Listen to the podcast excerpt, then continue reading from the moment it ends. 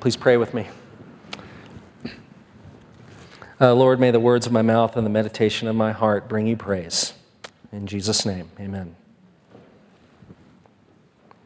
In 1950, uh, C.S. Lewis wrote an essay uh, entitled, What Are We to Make of Jesus Christ?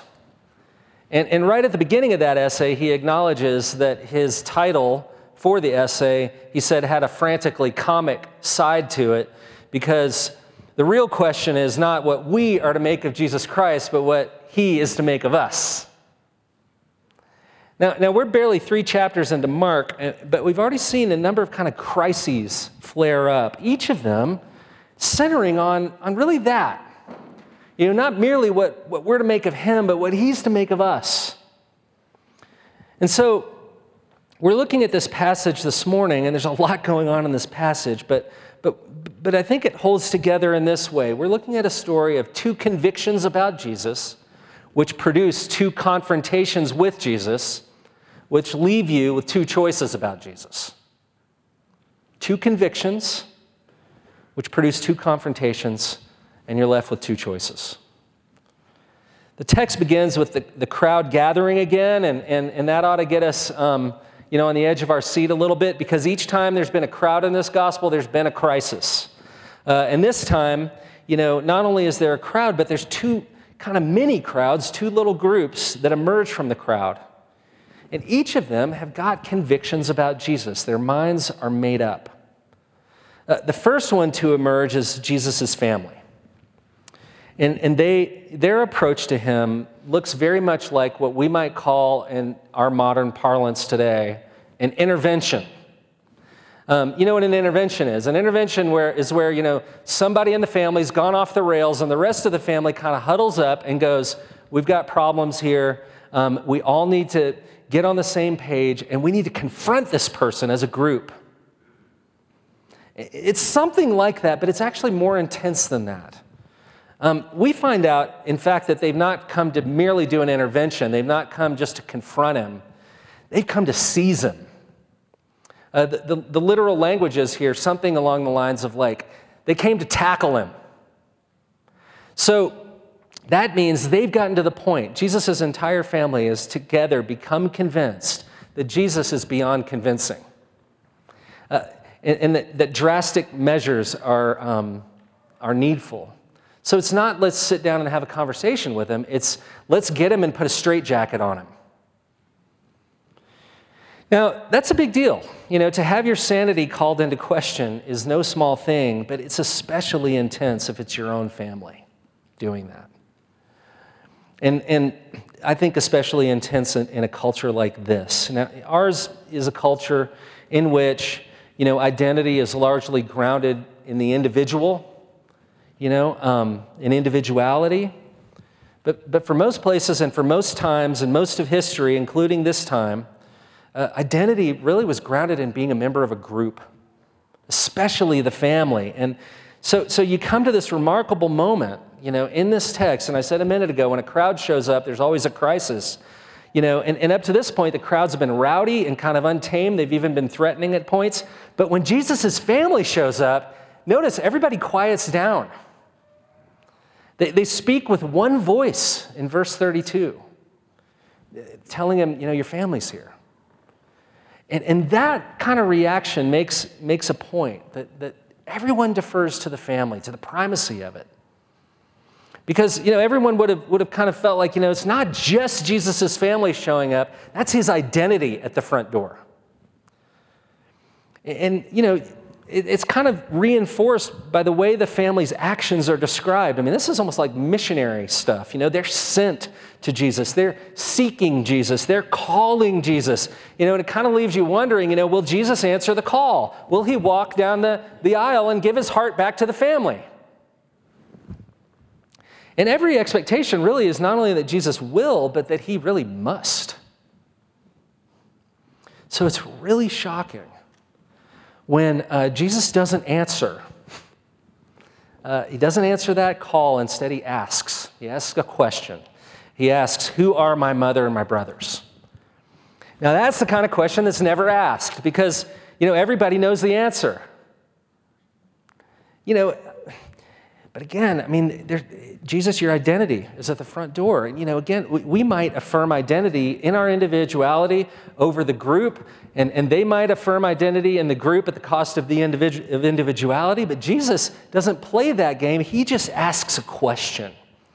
And the question is inquiring into the nature of identity itself. You know, what's your, what are you building your life on? What's your, what's your identity in? And, and as he does that, we just need to be clear Jesus doesn't reject the importance of the family, the goodness of it. Um, we'll see this a little more as we get deeper into this. But, you know, later in the gospel, um, he, he will condemn the manipulation of the law to get out of supporting your parents, which some religious leaders were doing. He, he, he delivers a man from demonic possession and sends him back to the care of his family. He, he challenges unbiblical divorce. Um, he continues to love his own family to, to the very end of his life. You know, so, so Jesus doesn't reject the importance of family. What he's rejecting here, what he's calling into question, is its ultimacy. That there is no greater ground to stand upon than that of the family. So he rejects the idea of anchoring one's identity, of defining it by family relations. And, and, and, as he continues to answer, I, I want to pay attention not just to his answer, but to his actions. Um, Mark tells us that as he's answering, he's looking around at those who sat around him. And, and that looking around is important. It's very important. He looks around at everyone seated around him and he says, Here, here are my mother and my brothers. And, and this is expanded in another gospel. You know, forever, whoever does the will of God, he is my mother and my sister and my brother. You might remember a couple of weeks ago when Jesus was caught up in another controversy, that one about the Sabbath. And, and there's something like the same principle at work in Jesus' answer about the family, which I think is something like this. When he talked about the Sabbath, he said, just as man wasn't made for Sabbath, Sabbath was made for man. Here, Neither is man made for family, but family's made for man.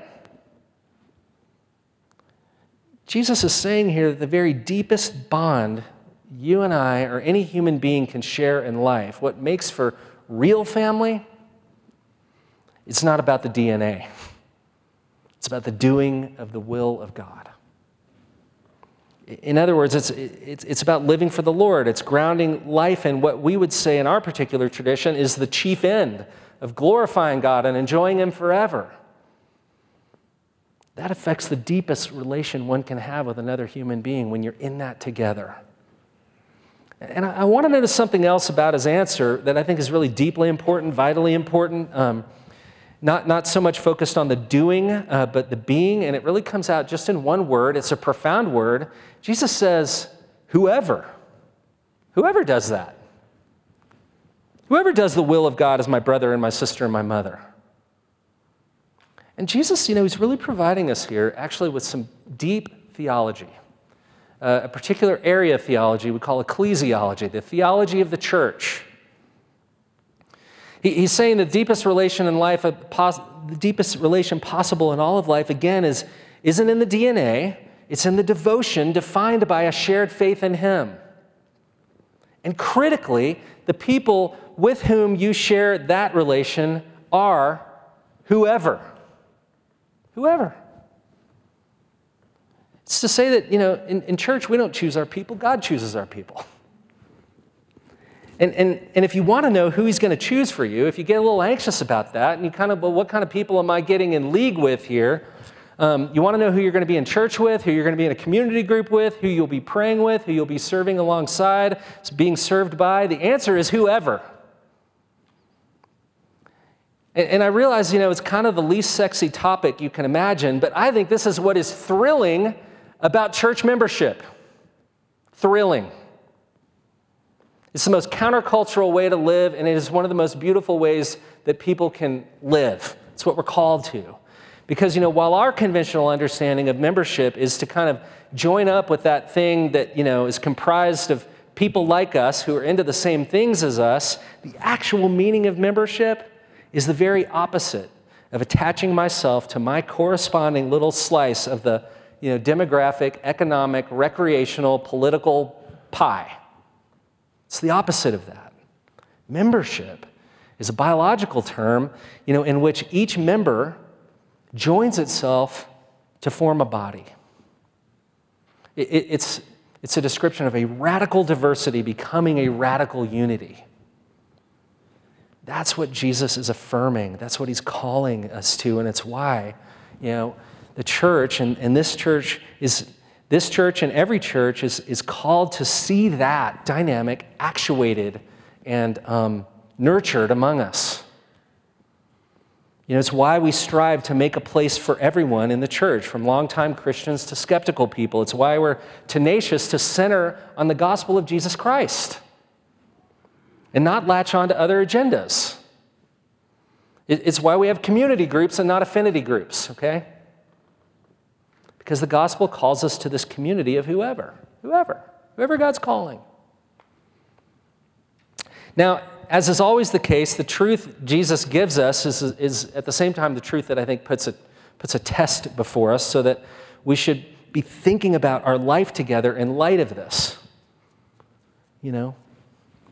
Um, like, is this dynamic operative in, in our personal lives? Is it operative in our church? Do we have friends and people that we're very close to that we could say, you know, the only reason the only reason we're together, the only reason we've been brought together, we love each other so much that we're, that we're in this relationship is because of Jesus, because we've been integrated into his body. You know, it, asking ourselves, is this, a, is this a community open to all comers, or is it one which is kind of curated, where there's some conditions to meet, you know, ahead of time before you can join in? So it's important to see, you know, Jesus is He's talking about family. He's not doing away with that. He's not dispensing with that idea. He, he's doing something like the opposite of that. He's going, Oh, you want to talk about family? I'm going to give you the deepest kind of family you, you'll ever understand. He deepens that so, that so that his people would enjoy that with him as its head. And again, this is a deep theology of the church, and the, and the scripture has much to say about the church, and, and you know, too much for me to say here, but just you know, I can tell you one thing it doesn't say, and it doesn't say that church is that weekly event, you know, that we give an hour and a half of our busy schedule to during the week. It is, as Paul reminded the Ephesian elders as he tearfully departed from them, reminding them of what they were called to in serving the church. He reminded the elders this is what Jesus has obtained with his own blood the church. So there is nothing and I'm not being hyperbolic here. I'm being as straightforward as I can with you. There is nothing of greater worth and of greater value, nothing more worthy of your time and investment, nothing that your neighbors need more than the church and the body of Christ, where they will get the gospel and they will be integrated into this kind of family. And that is why Jesus speaks to this uh, as, as so central to the good life. You know, I think to get a sense of how important it is, we need to look at another place where Jesus is, you know, challenges our kind of conventional family values in Luke 14. He says this If anyone comes to me and does not hate his own father and mother and wife and children and brothers and sisters, yes, even his own life, he cannot be my disciple. Now, this is a, rabbi way, a rabbi's way of speaking. Um, they speak this way. Jesus speaks this way, I think, you know, A, because it's true, but but so that we would know he's making an important point and we'd never forget it. Like, do you remember that time he said something about hating our mother and our brother and our sisters and our, our own life and being his disciple? What was that all about? You never forget this kind of thing, right? Well, you know, the first thing to say is this is the rabbi's way of speaking. It's hyperbolic in a sense. He's not encouraging actual hatred of your family. Jesus loved the fifth commandment, Jesus kept the fifth commandment. But he's making the point that in your life and in mine, there will be fierce competition for that which we hold most dear in our life, for that in which we ground our identity, for that, what, for that which we build our lives upon. And, it, and if we, so that, you know, if we are to live life as it was meant to be lived, Jesus is saying the Lord must be in the primary place. He must be on the throne. Your devotion to Him must, must be so full and unfettered that any other affection looks like hatred by comparison. He put it another way, you know, where he said, You can't serve two masters. You either love one, you hate the other, you love, you love the other, and you hate the one. Now, if all this seems pretty intense, that is because it is. It is intense. But he, but he speaks this way so that we would know we would know grace more intensely in our life. Because when your greatest affection and loyalty is the Lord, that does not obliterate relationships. It, in fact, opens them up and enables them to thrive as they were meant to. Because when the Lord takes the primary place in life, everything else takes its proper place in life. And, and I think that's not felt more deeply than in any other area than in our relationships. I, a number of years ago, I read an extensive article about uh, the nature of abusive relationships. And I, unfortunately, I've lost this article. I keep trying to find it, I can't find it. But, but essentially, my memory is it made this argument that while there are many relationships broken by neglect, many, if not most, abusive relationships have at their heart something that's like the opposite of that something more like obsession so, you know, when a child, when a parent looks to their child as their everything, or when husbands look to their wives as their everything, what often results is despair and lashing out and anger and abuse because no human being can bear the weight of being anyone's everything. And, and, that same idea is true of career and achievement and money and physical health and reputation. And, and whatever our hearts are throwing our everything onto, right? None of it can bear the weight. None of it can bear the weight of building a life upon it. None of it ever could. So Jesus is being very gracious here. He is speaking to people like you and me who know that we cannot help but give our hearts away. And he doesn't even discourage us doing that. He just urges us to give them away to the God who, instead of taking life from us, gives it to us. The one, the one God who can bear the weight so that everything else would take its proper place. So it's deeply gracious of Jesus to confront that in us, to call that out in us, to challenge the misplaced loves and the fraudulent loyalties, so that we might receive not something less, not something worse, but something more, something better what he calls abundant life. So that's the first confrontation. And, and, and, and then comes a second. Another group emerges from the crowd. The first time it was family, this time it's basically Pharisees, teachers of the law. They've been dispatched from Jerusalem to, to, to check in on Jesus, but not so much check on, in on him because they've got their minds made up too. Um, there's no interaction with Jesus. They don't come with questions. They're not gathering information. They don't want to hear his teaching. They just come with accusation. And, you know, while Jesus' family was convinced that he was wrong in the head, this group is convinced that he's wrong in the soul. And the accusation has not so much to do with the person of Jesus as much as his work. And critically, you know, they don't accuse Jesus of being a charlatan. They don't say, you know, um, you appear to do great things, but they're not really great. They actually affirm you've, you've done great things. You've been healing, you've been casting out demons. But the kicker is they don't attribute that to the work of God, they attribute it to Satan, to being possessed by Beelzebub, uh, saying that Jesus has an evil spirit. Now, this, in my opinion, is the most vicious charge made of Jesus, not only up to this point in his life, but in all his life. And it marks a turning point in the gospel where Jesus ceases to just answer his opponents directly. He, he, from here on out, he speaks to them in parables. No more will he say things like, The Son of Man was sent to, with the authority to forgive sins, or I'm the Lord of the Sabbath. The, the time, it seems, for direct persuasion is over. And from here on out, he speaks in parables. And he gives one here. And, and, he, and he begins by illustrating how their accusation is actually logically absurd. You know, they've acknowledged he's brought healing instead of harm, and surely uh, they'd agree that the forces of evil can't bring forth good, they can only bring forth evil, right? That, that spiritual malignancy never brought spiritual health, that spiritual malevolence never brought spiritual good. Basically, evil can't do evil in, right? There's a scene in the movie, you know, this old Jim Carrey movie, Liar Liar, where he's this conniving lawyer and, you know, he's, he, he wins all the cases, but he does it because he's just such a great liar. And, you know, and then his son makes this wish that his dad would tell the truth, and the, the and the, the wish comes true, and he, he has to tell the truth all the time, and he's in this big case in court. And of course, he'd planned to navigate this thing as he always had through deception.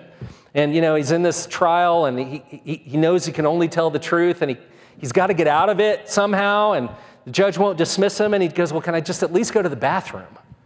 So he runs to the bathroom, and, and he decides the way he's going to get out of it is by beating himself up. You know, so he's slamming his head against the hand dryer and he's, you know, slamming his head against the sink. And, and it's all completely comically absurd, right? Because everyone knows you can't beat yourself up. And that's what Jesus is getting at here. It's comically absurd that Satan would cast out Satan. Satan doesn't beat himself up. Hell never brought healing. Demons never brought deliverance, right? So it's got to be something else, which Jesus explains in this kind of multi layered parable in which he speaks of a realm and a residence and a robber. Um, he begins with this realm. He says, A kingdom divided against itself can't stand. Look, civil wars don't cause kingdoms to thrive, right? They collapse. He pivots to from realm to residence. He says, a house divided against itself can't stand. You know, families that are, that are in factions don't thrive, they, they're, they're chaotic. And then he sums it all up with a little bit more of an extensive explanation about a robber.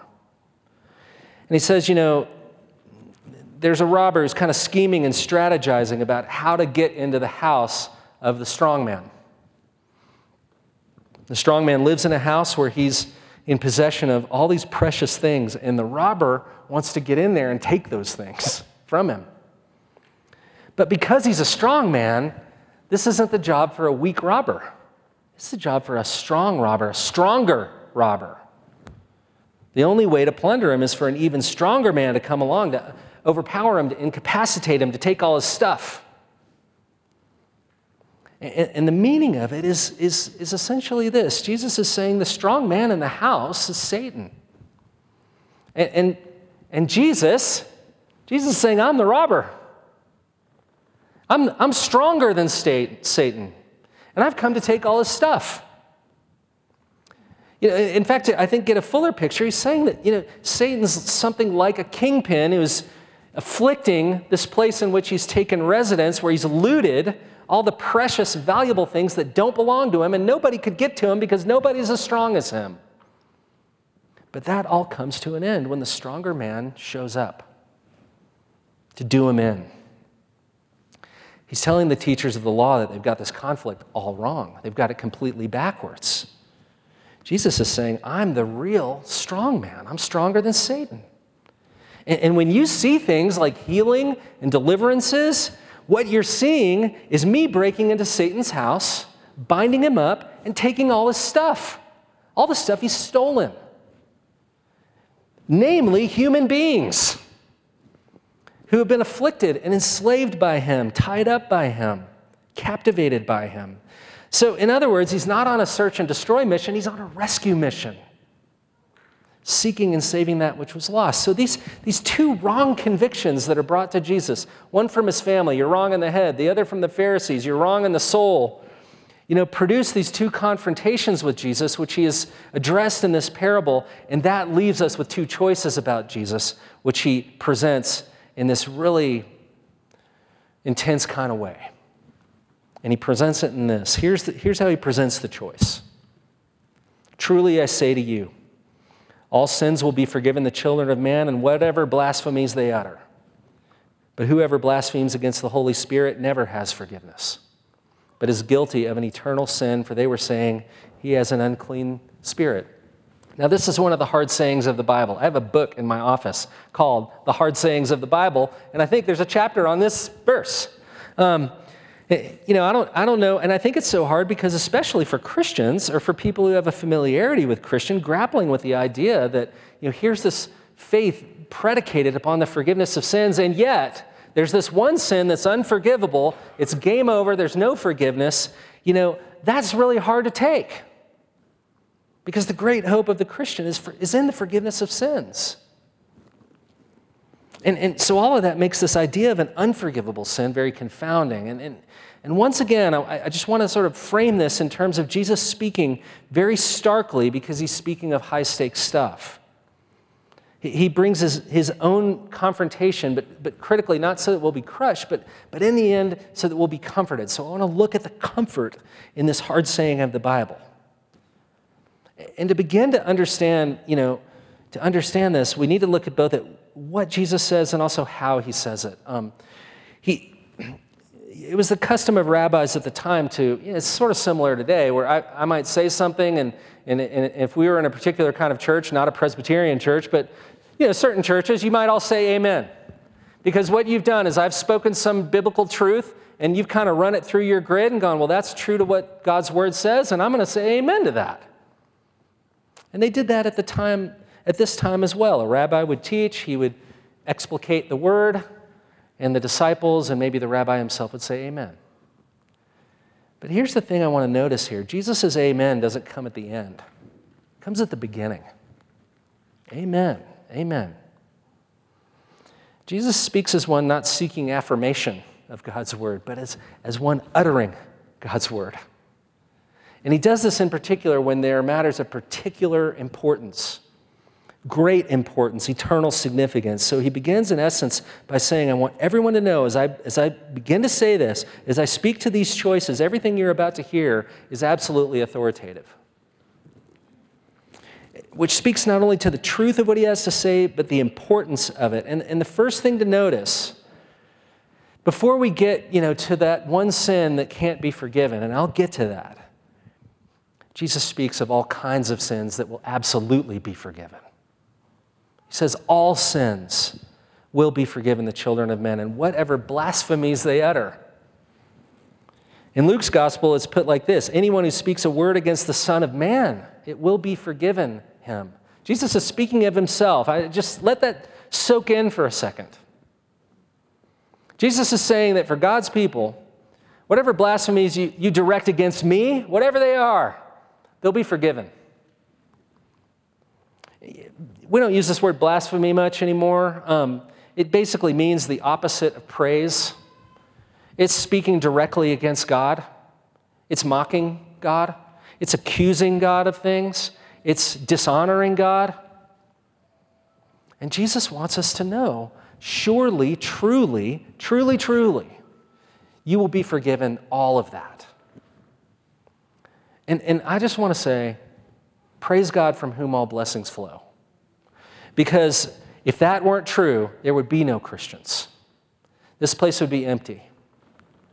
Places like this, because every Christian is by nature and by definition a forgiven, and I want to say a recovering blasphemer. None of us here are innocent of this, of the sin of speaking against God in some way, of mocking Him, of attributing evil to Him, either with our lips or in our hearts. And vitally, Jesus not only says that blasphemies against him will be forgiven, he, he shows it. I mean, think about how badly mistreated and mocked and abused he was all the way to the cross, and even on the cross, in the moment of death, looking at those who had been complicit in his murder, he prays a prayer Father, forgive them. They do not know what they do. It's full of forgiveness. Truly, truly. You want to know how serious Jesus takes forgiveness, how deep it goes, how broadly it's applied? He offers it to those who were complicit in his murder. There was, there was forgiveness for them. We're, we're accustomed to saying the gospel of Jesus Christ is a gospel of the forgiveness of sins, but, but I think it, just to get the force of it a little bit, tweak the language a little bit, maybe we would do well to say it's a gospel of the forgiveness of crimes. Crimes that we are all guilty of crimes against Jesus himself. So please see, as, as Jesus unfolds this answer before us, there is a depth of grace and a determination that we would be assured in that grace. Now, with all that said, what are we, what are we to make you know, of this sin, of the blasphemy against the Holy Spirit as that which is unforgivable? Well, it's one thing to reject or oppose Jesus out of ignorance or even willfully, should you come to the place of repentance and faith.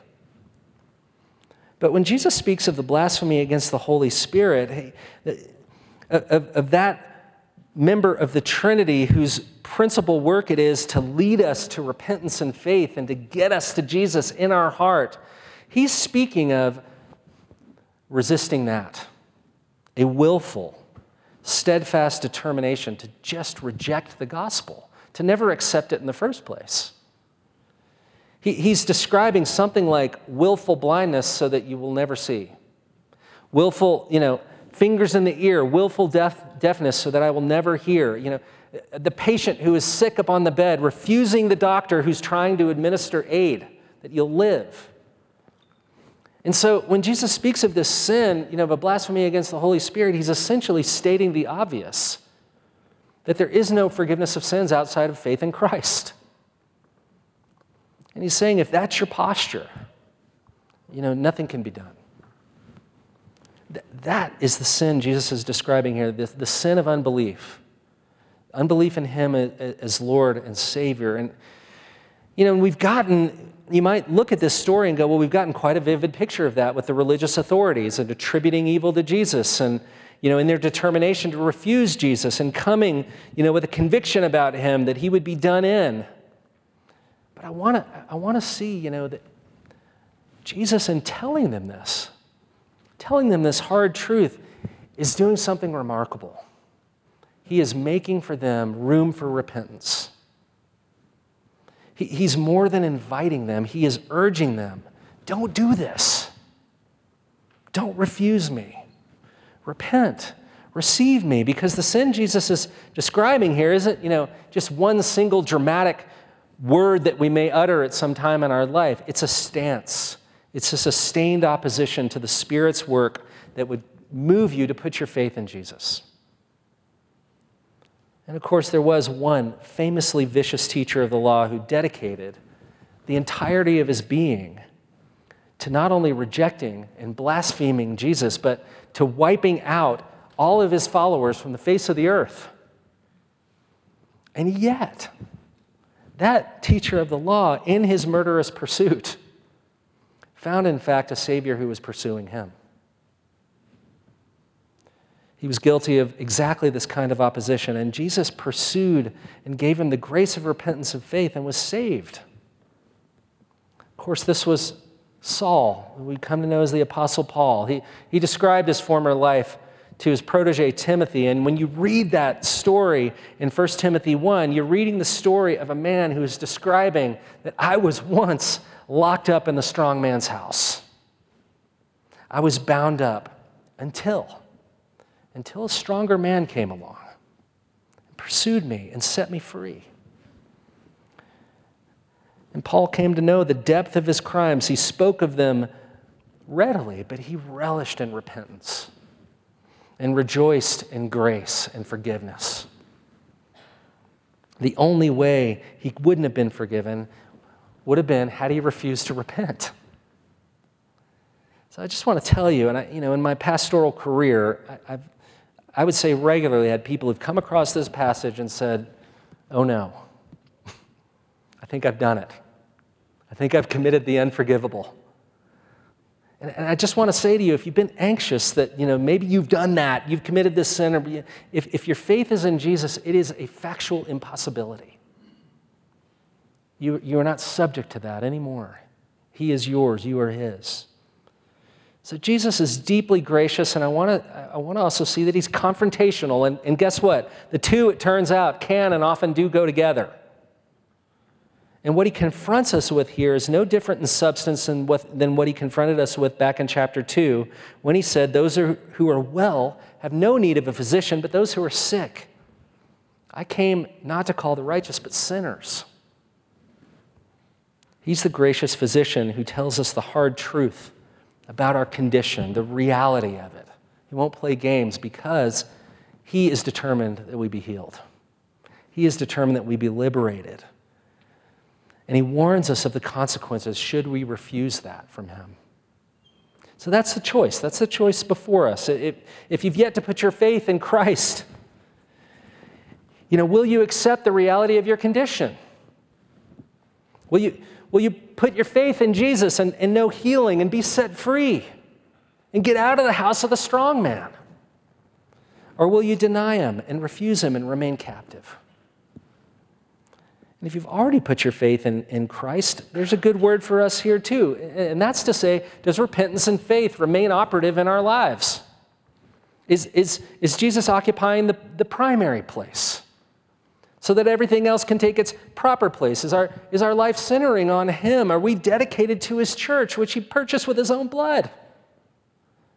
Or, you know, have you seen that He's become a bit adjacent? Is He something of an accessory?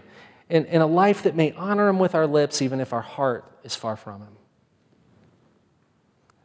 N.T. Wright puts this choice, I think, before us all pretty forcefully.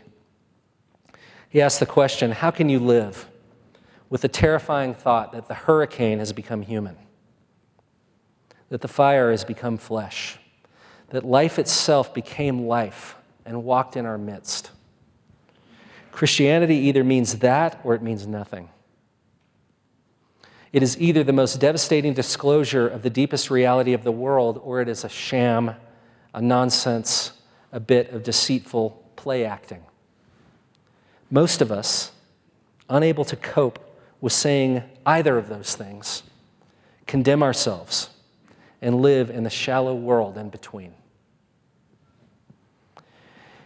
Jesus loves us too much to allow us to live in that shallow world.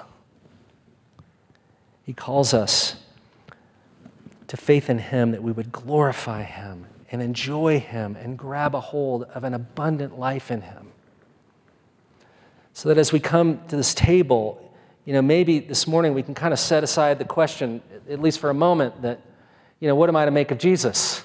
And, and, and revel in the possibilities of what a life might look like should He make something of us. You know, this table is a comfort for sure. It is also a weekly confrontation. It is to ask the question what are you building your life on? Where is your faith? Where are you receiving nourishment and care? And what is sustaining you? What has taken the primary place that everything might take its proper place? It's a table that testifies to the choice, to the two ways the way to Jesus and to life, with Him upon the throne of my life, and with us dedicated to Him and to His church, or to another way that doesn't lead to life. So, as we contemplate these things, let me pray as we prepare to come to the table. Uh, Lord Jesus, were it not for your ferocity, your ferocious pursuit of us, for your strength, for your determination to liberate a people for yourself, for your opposition to the kingdom of darkness, which had us all. Were it not for you, uh, we, would be, um, we would be lost forever. So, Lord, as we come to this table, we, we just want to praise you and thank you that you have not merely liberated us, but you know, the table that we process to now is really a picture of the table that we will be seated at one day with you at our head. Lord, where we'll be with the church. Church will be there, and where you'll look around and you will see your family, your brothers and your sisters and your mothers and your fathers, because you have given us this great grace of giving us life in this life and in life to come, setting us free. So, Lord, as we come, uh, would you nourish us here? Would you wake us up again? Wake us up to these wonderful realities that in Christ we have everything in this life and in the life to come. So feed us here as we come. It's in Jesus' name we pray. Amen.